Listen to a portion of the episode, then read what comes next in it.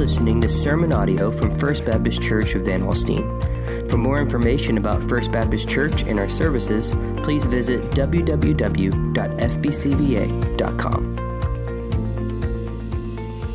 Well, I love to worship with you. I love to sing the gospel together. I love to sing uh, great, rich doctrinal truth uh, as we have this morning.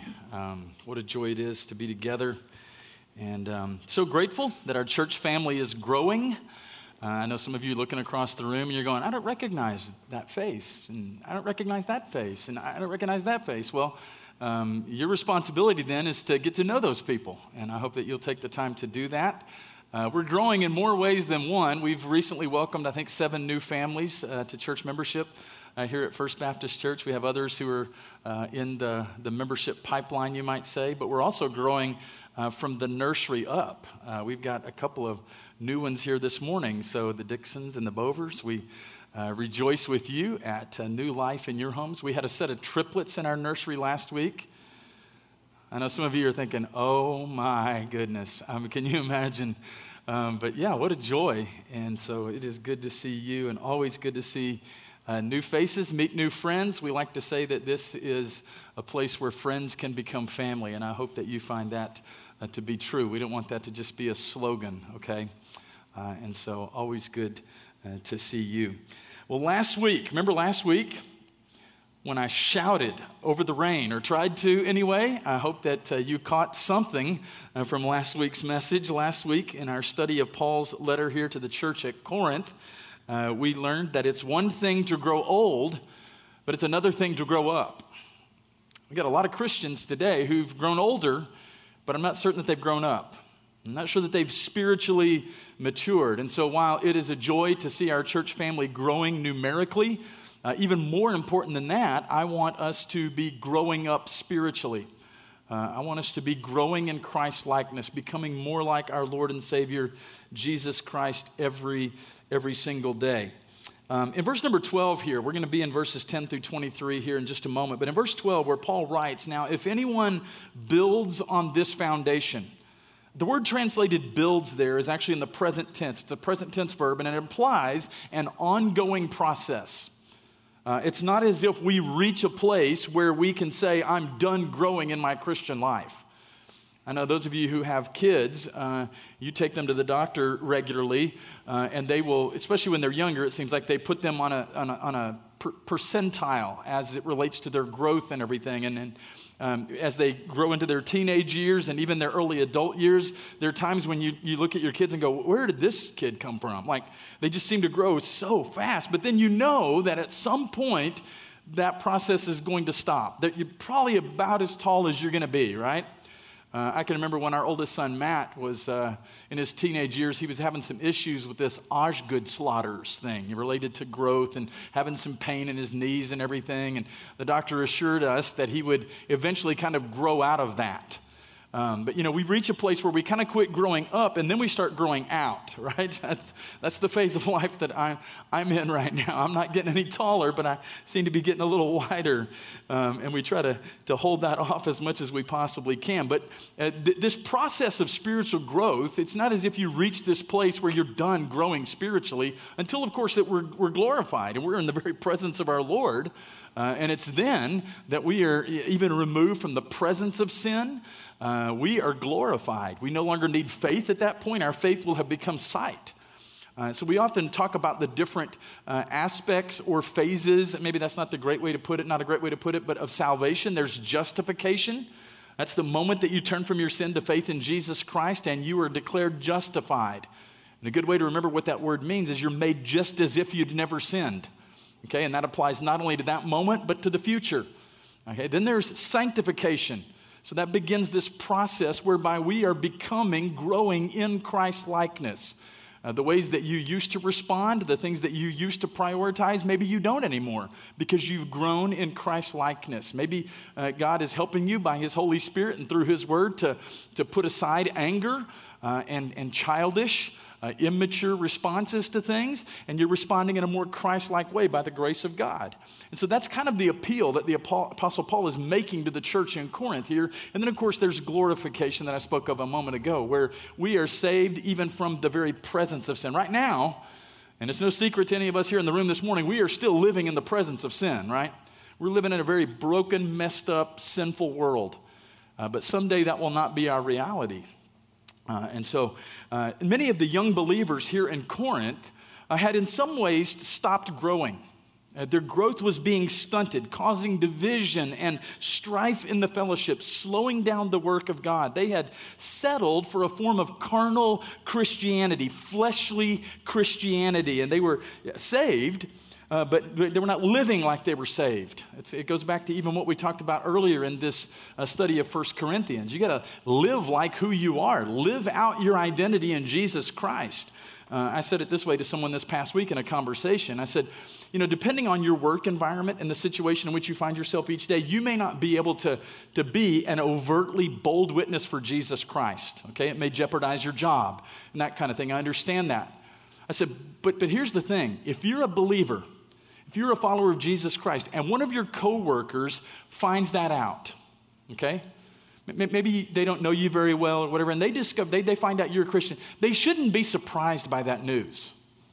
Okay, it shouldn't be like, whoa, wait, what? You're a Christian? that shouldn't be the case. Uh, and so um, I hope that you are daily striving in every way to live out your faith and you are growing uh, in Christ likeness. Growing is a constant need in the Christian life, and growing comes by way of the, the Word of God. And with the Word of God before you and the Holy Spirit within you, uh, shedding light on the truth of the Word of God, you can be a growing uh, Christian. Now, last week we read in verse number nine, you are God's field, you are God's building. Uh, and then in verse 16, that we'll be looking at today, you are God's temple. So we have these metaphors. You are God's field, you are God's building, you are God's temple. The word translated field uh, describes a piece of land that was uh, actively being cultivated. You are God's field. Uh, together as a church, we are God's field. And we said the priority in that is increase. Um, most of you know that I worked my way through seminary on a dairy farm, and, and part of working on the dairy farm was, was planting crops. Uh, and so we would cultivate the field. We would, we would uh, plow the field. We would plant the seed, and then we would pray for a harvest. Uh, and so we wanted to see increase. And obviously, one of the laws of the harvest is that you reap actually more than you sow. Uh, and that's, uh, that's the idea here. We want uh, First Baptist Church Van Alstyne be, to be a field that is producing, or we would say it this way spiritually reproducing. We want to make disciples who are making disciples uh, and growing that way. And so, how do we do that? Well, if we rewind to verse number six, we see that it's a, about cultivating the ground, it's about planting seed, it's about watering seed. And so, what is it that we're to be planting in the lives of people? What's gospel seed? The good news of the gospel of Jesus Christ. And that water, uh, the Word of God, is, is pictured with water many times in Scripture. It says uh, that you were not redeemed with corruptible things as silver and gold from your vain conversation, but with the precious blood of Jesus, as of a lamb without blemish and without spot. And then you're washed by the water of the Word, the Word of God. It cleanses us. That's why we have to continually be in the Word of God. And then remember, Paul says it makes it clear. He goes, I can plant, Apollos can water, or Apollos can plant, I can water. And we all play a part in this, uh, in this picture, uh, this farm metaphor. But ultimately, it's God who gives the increase. It's God who gives the increase. So we should just be faithful farm hands in the work of the ministry. Now, this is a picture that is seen many times through Scripture, both the Old and New Testaments. I think back to Jeremiah chapter 4, verse number 3, where it says, Break up your fallow ground and do not sow among thorns. In Hosea chapter 10, verses 12 and 13, it says, Sow for yourselves righteousness, reap in mercy, break up your fallow ground, for it is time to seek the Lord till he comes and rains righteousness on you. You have plowed wickedness, you have reaped iniquity, you have eaten the fruit of lies because you trusted in your own way. So, what is fallow ground?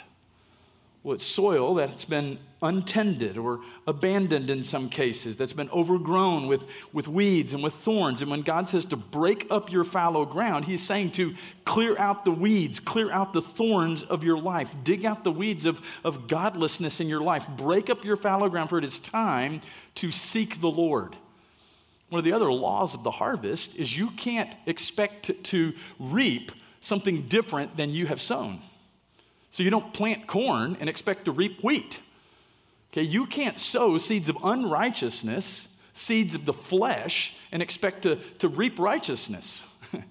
and so that's the picture here. Now, obviously, in this particular case, he is referring to the church and church leaders. And while we know that the church is made up of individual people, uh, we are only as healthy as, as we are as individual followers of Jesus Christ.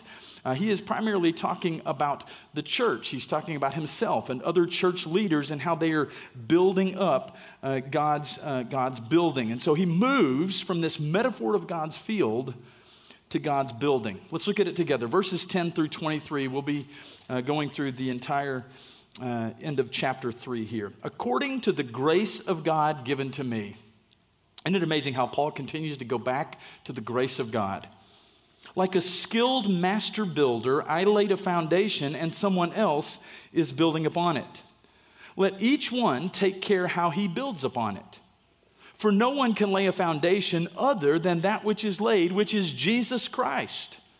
Now, if anyone builds on the foundation with gold, silver, precious stones, wood, hay, straw, each one's work will become manifest, for the day will disclose it, because it will be revealed by fire and the fire will test what sort of work each one has done. If the work that anyone has built on the foundation survives, he will receive a reward. If anyone's work is burned up, he will suffer loss, though he himself will be saved, but only as through fire. Do you not know that you are God's temple and that God's Spirit dwells in you? If anyone destroys God's temple, God will destroy him. For God's temple is holy, and you are that temple. Let no one deceive himself. If anyone among you thinks that he is wise in this age, let him become a fool that he may become wise. For the wisdom of this world is folly with God. For it is written, He catches the wise in their craftiness. And again, the Lord knows the thoughts of the wise, that they are futile. So let no one boast in men. He keeps coming back to this theme of these, these Corinthian believers boasting in their leaders. I follow Paul, I follow Apollos. And so he's, he's kind of put this bookend here on chapter 3. He says, For all things are yours, whether Paul or Apollos or Cephas or the world or life or death or the present or the future, all are yours. And you are Christ, and Christ is God's. So, as in the farm metaphor that we looked at in really verses 5 through 9, Paul distinguishes here church leaders, uh, elders, pastors, uh, teachers, church leaders from the rest of the church. And in the construction metaphor that he now moves into, church leaders are pictured as the builders, uh, and the rest of the church is the building. So we are charged as church leaders with building up the church. Okay, that doesn't just mean numerical growth. Okay, we're not just looking at the stats, in other words, uh, to see that we're growing in number. That, that's, uh, that's an indication that we are growing spiritually because we are reproducing.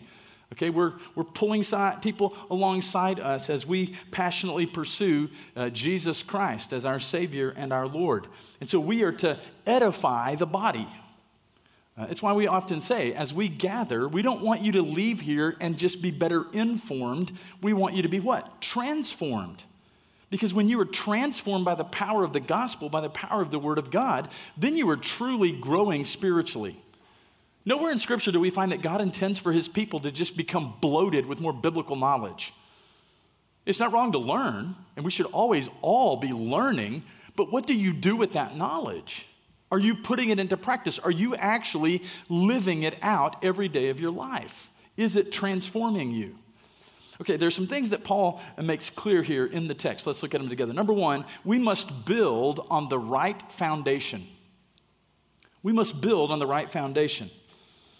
Are we building on the right foundation, on a solid and sure and stable foundation? I'm talking about the kind of foundation that when the storms come, and they will, when hardship comes, and it will, when life brings surprises and setbacks, and it will, uh, we've been experiencing that for, for the best part of a year now, right? Um, we, we find that uh, in, in the midst of all of that, are we building on a foundation that gives us a firm footing, a solid foundation? There's only one foundation that can do that, and we find here in verse number 11 that no other foundation can anyone lay than that which is laid, which is Jesus Christ. The reason that so many people in the last year have found themselves absolutely despondent and living in despair and defeat and all of those things because of all the circumstances around us, whether it be uh, a pandemic or an election or racial tension or whatever has come at us in the last year. The reason people find themselves shaking in their boots, literally, is because they're not building their lives on a firm foundation. None of those things has changed who the Lord is. Okay, it's not as if in the last year, because of all that we've experienced, God is off his game. Okay, or these things have shaken the Lord, the, the God of the universe. In no way. None of these things have taken him by surprise. And so that's our foundation. Jesus is that sure foundation. He's that solid foundation. He's that stable foundation. No cracks in that foundation, no weaknesses in that foundation. Uh, I remember years ago, I grew up over in the Lewisville Flower Mound area, and there was a hospital built over there in Denton County as you head up toward Denton on Highway 35. Can't remember exactly where it was. Some of you might remember this if you grew up in the Metroplex. But they built a really pretty hospital over, over on, the, uh, on the, the, I guess it would be the northbound side of Highway 35. Looked great from the outside, but it was not occupied for a long time. Could not get a certificate of occupancy because there was something wrong with that building structurally. And it went back to the foundation. Something wasn't right. Now, when you drove past it, you would have thought, what's wrong with that building? Looks fine. But structurally, there was something wrong with that building. And the same thing can be true of us. You look like you've got it all together on the outside, generally speaking. We can fake it, right? We can put up a facade. I've, I've, I've, I've got it together. But in reality, we don't many times. The same thing can be true for a church.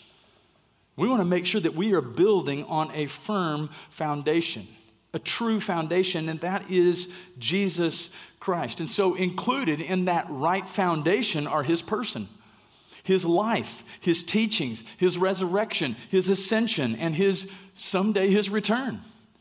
Just as there is one gospel and one salvation and one way and one name and one door and one church and one head and one body, there is one foundation, and that is Jesus Christ. Now, over the last few years, I've sat in on a lot of meetings with some of you talking about our future building plans. And we've strategized and we've talked and we've revisited concepts and ideas and all of these different things, almost to the point that I think most of us are just weary of it all, right? And you can talk about ways that you can cut costs here without, without jeopardizing quality and all of those sorts of things. I don't remember one conversation where anybody has said, you know what, I think we can save a ton of money on the foundation. If we just like find somebody that'll do it like really cheap, we just get somebody to do it really cheap. Maybe use some different material that's a lot cheaper than you got to be really careful that, that, that you not find some cheap substitute for the true foundation, which is Jesus Christ. And there are a lot of cheap substitutes out there today, a whole lot of them. And it's no secret to any of you. You can watch some churches and some ministries and various things, and you can see that they are not building on the foundation of Jesus Christ. And I'll just tell you this as a matter of accountability. You come to church and you find that Pastor Mike is no longer opening this book. Maybe he's just holding it while he talks about his ideas and his opinions and his philosophies and all those things, but we never go back to this book. Then you know something's wrong. That, that we've chosen a cheap substitute. Some of us guys were, we passed around a little video this week of a guy who had a Bible in his hand, but, but based on the things he was saying that were to, not, not, only, not, not, not only unbiblical, they were anti biblical. You, you were, we were just left to go, what, what text does he even think he's preaching from? We had no clue. I don't want that to ever be the case here. I don't want you to ever come in and go, you know, that message of Pastor Mike, where did that, where, is that anywhere in Scripture?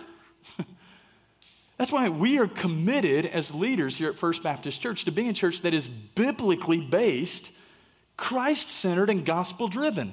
We are committed to text driven preaching. We want the message to come from the Word of God. That's our foundation. So we've got to build on the right foundation. Number two, we must build with the right materials. Must build with the right materials. If you look at verses 12 and 13 again, find some language that may seem a little strange to us. It says, Now, if anyone builds on the foundation with gold, silver, precious stones, wood, hay, straw, each one's work will become manifest, for the day will disclose it. Because it will be revealed by fire, and the fire will test what sort of work each one has done. Again, you see that verb build there. If anyone builds on this foundation, again, that is in the present tense.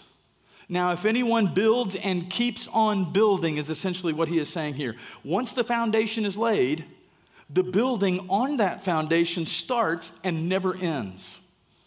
We're to continue to build upon that solid foundation, which is Jesus Christ. Now, that was part of the problem with the believers here at Corinth.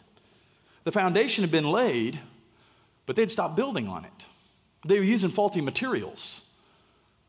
And so a foundation is laid for the purpose of building something on it. You don't want to just lay a foundation and then walk off and leave it. In fact, the Bible talks about uh, the, the folly of that. You got to count the cost. So you lay a foundation for the purpose of building something on that foundation. And one of the things that we've continually come back to in these conversations about our future is that much of the cost on the front end isn't anything to look at. In fact, some of it you won't ever see. It's, it's below the ground.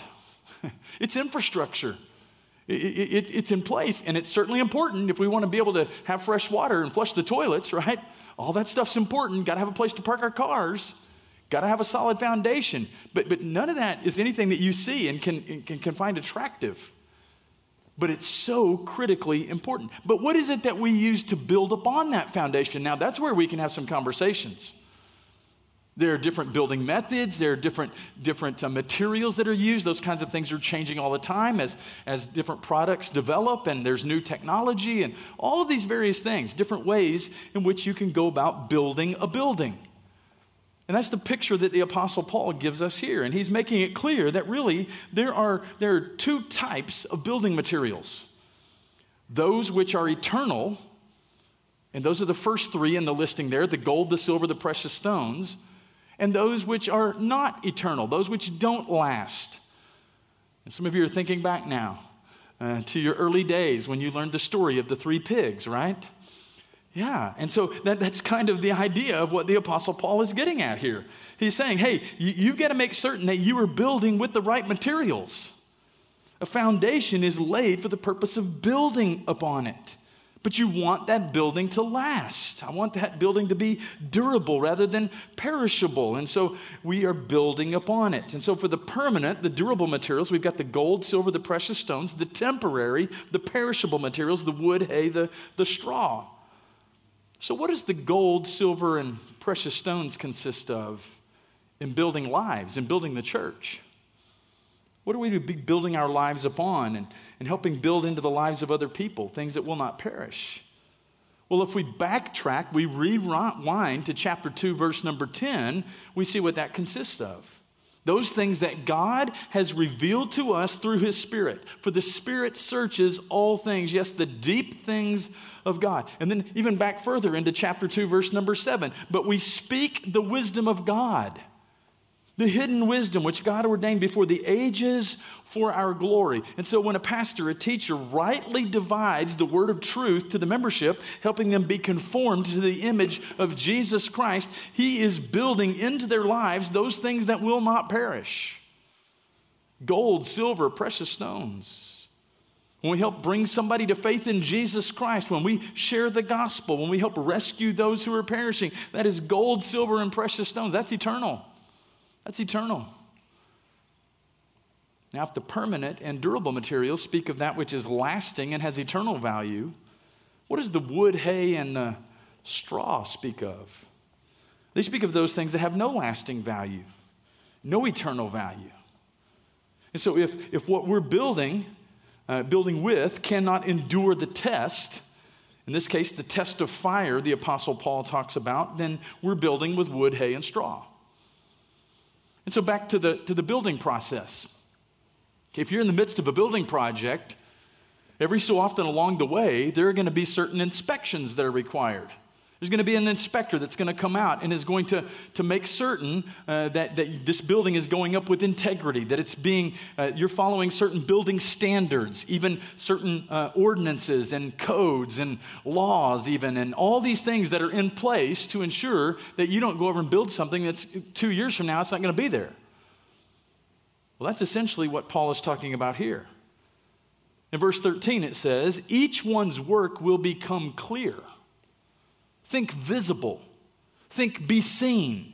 For the day will declare it, will exhibit it, because it will be revealed, make fully known is the idea, by fire, and the fire will test each one's work of what sort it is.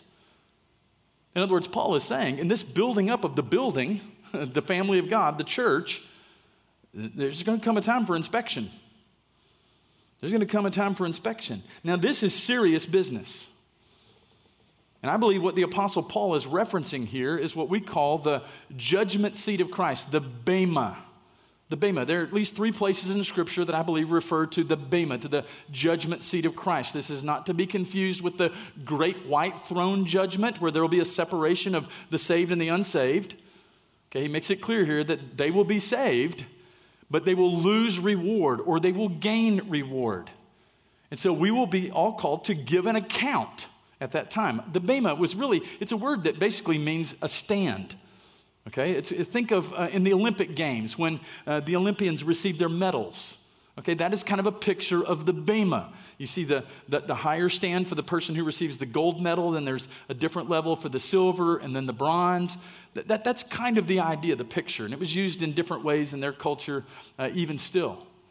But the idea is that our works will be tested as by fire.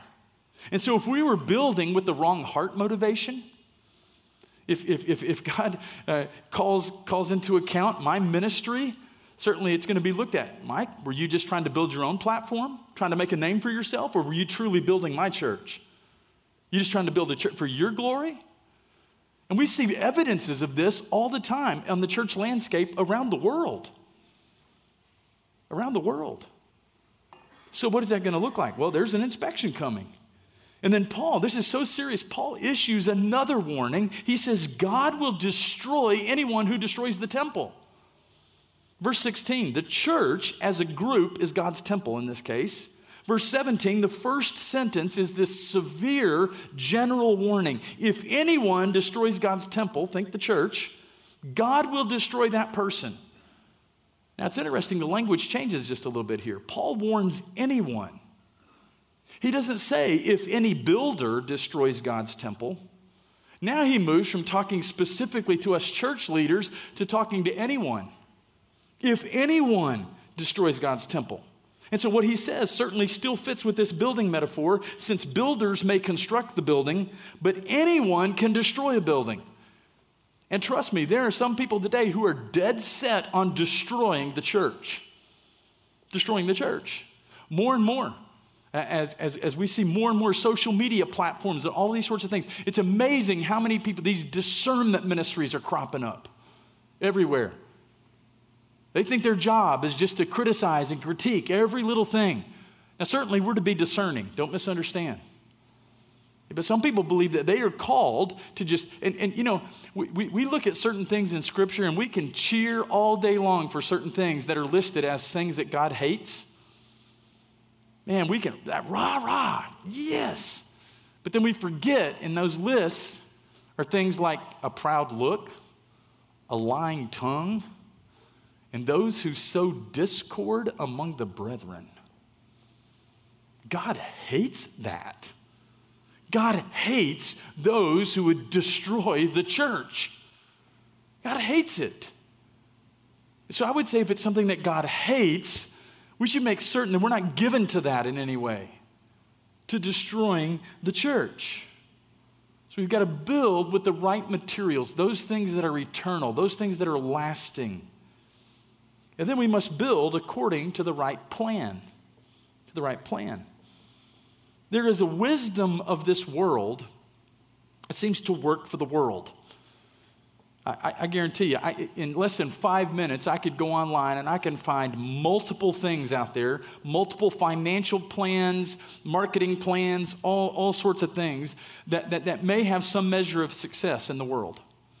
People have made money doing these things and putting these principles into practice and, and all those kinds of things. And not all of those things are bad necessarily. I'm not suggesting that they're sinful. But a lot of those things don't work for God's church. And we often say it this way the church fundamentally is not a business, but it should be operated by good business principles. Okay, so, you know, there was a, a, time a few years ago, about the middle of my time in ministry now, so 15 years ago, when you started hearing more and more at church conferences uh, using terminology like church marketing. And, and I don't remember ever hearing that very much in church life church marketing and things of that nature. And I'm not suggesting that that's bad. I mean, there's an aspect of, of marketing that's applicable to the church, certainly. But I think what Paul is getting at here is we've got to make certain that we are following God's plan for building the church. A lot of people today trying all kinds of crazy stuff to build the church. Horse and pony shows type stuff. You know, there's this attractional model. Okay, and we got to be careful. Certainly, we want to be attractive in the sense that we want to be welcoming and warm and friendly and relevant to the world in which we live and, and, and be real. But, but if we're just following some sort of an attractional model where we start fundamentally with, well, what do people want to hear? Let's give them some of that. Let's give them a huge dose of what they want to hear instead of the truth of the Word of God. That's a different story. And that's what seems to be happening many times in churches all across America, particularly. And it's, it's interesting. We shouldn't be surprised by that because Scripture tells us that there will be people who, who in these last days will just heap up for themselves teachers who will tickle their ears and tell them what they want to hear. Now, do I want you to be encouraged when you come to church each week? Sure. But if all we ever do is all get together and just kind of pat each other on the back and say, man, we're amazing, aren't we? I doubt we're going to grow a whole lot in Christ likeness. I, I, mean, I don't want to be a party pooper or anything. But the truth is, we're all a work in progress. We've, we, we've, we've all got a long ways to go, right? And so, what, what is the plan that we follow in building up the church? It's interesting that here, this wisdom of this world, eh, God has this specific plan for the church. And in verses 19 and 20, he warns that man's wisdom will only trap him. That's a quotation actually from Job chapter 5, verse number 13. And man's wisdom only leads to vanity and futility, which is a quotation of Psalm chapter 94, verse 11. And so, uh, though the church must be identified with the needs of the world, and, and the needs are great, and the answer is Jesus, we know that to be true, we must not imitate the wisdom of the world. We've got to build according to the right plan. And then finally, we must build with the right motive. We must build with the right motive. And that motive is for the glory of God alone. Full stop. For the glory of God alone. What are the, what are the solas of the Reformation? By grace alone, through faith alone, in Christ alone, built upon the Word of God alone, for the glory of God alone. That's the right motive. The members of the Corinthian church were glorying in men. That's why they were saying, I follow Paul, I follow Apollos, I follow Cephas, those kinds of things. They were comparing men, dividing the church by carnal thinking, carnal priorities. Had they been seeking to glorify God alone, there would have been harmony in the assembly. And then Paul closes this appeal by pointing out that each believer possesses all things in Christ. Do you realize how incredibly wealthy we are if we've turned from our sin to faith in Jesus Christ? You say, Pastor, my bank account tells me I'm not very rich. Well, mine does too. But I am incredibly wealthy based upon my relationship with Jesus Christ. Incredibly wealthy. So, what does he say? Well, he talks about this idea of liberty. He says, All are yours the world, life, death, things present, things to come. None of those things should cause us concern. None of those things. How rich we are in Christ. But then he couples that and he balances that with this responsibility. Not only is all this yours in Christ, but check this out you are Christ's. That balances things. I have all things in Christ Jesus, but I must not become careless or use my freedom unwisely because I'm responsible, the one to whom I belong. And so fundamentally, this whole thing that we call church, the life of the church and the building up of the church, and as we look at these metaphors of the field and the building and the temple and all of these things, what is it all about? It's about a group of broken, sinful, by the grace of God, redeemed people who are striving every day to become more like Jesus Christ and make much of Him for His glory alone. That's it. Eh, we employ different methodologies and different things so long as they don't compromise the message. So every church looks a little bit different in the sense that they have a kind of a different personality, different. But ultimately, that's our purpose to be building up one another in the faith.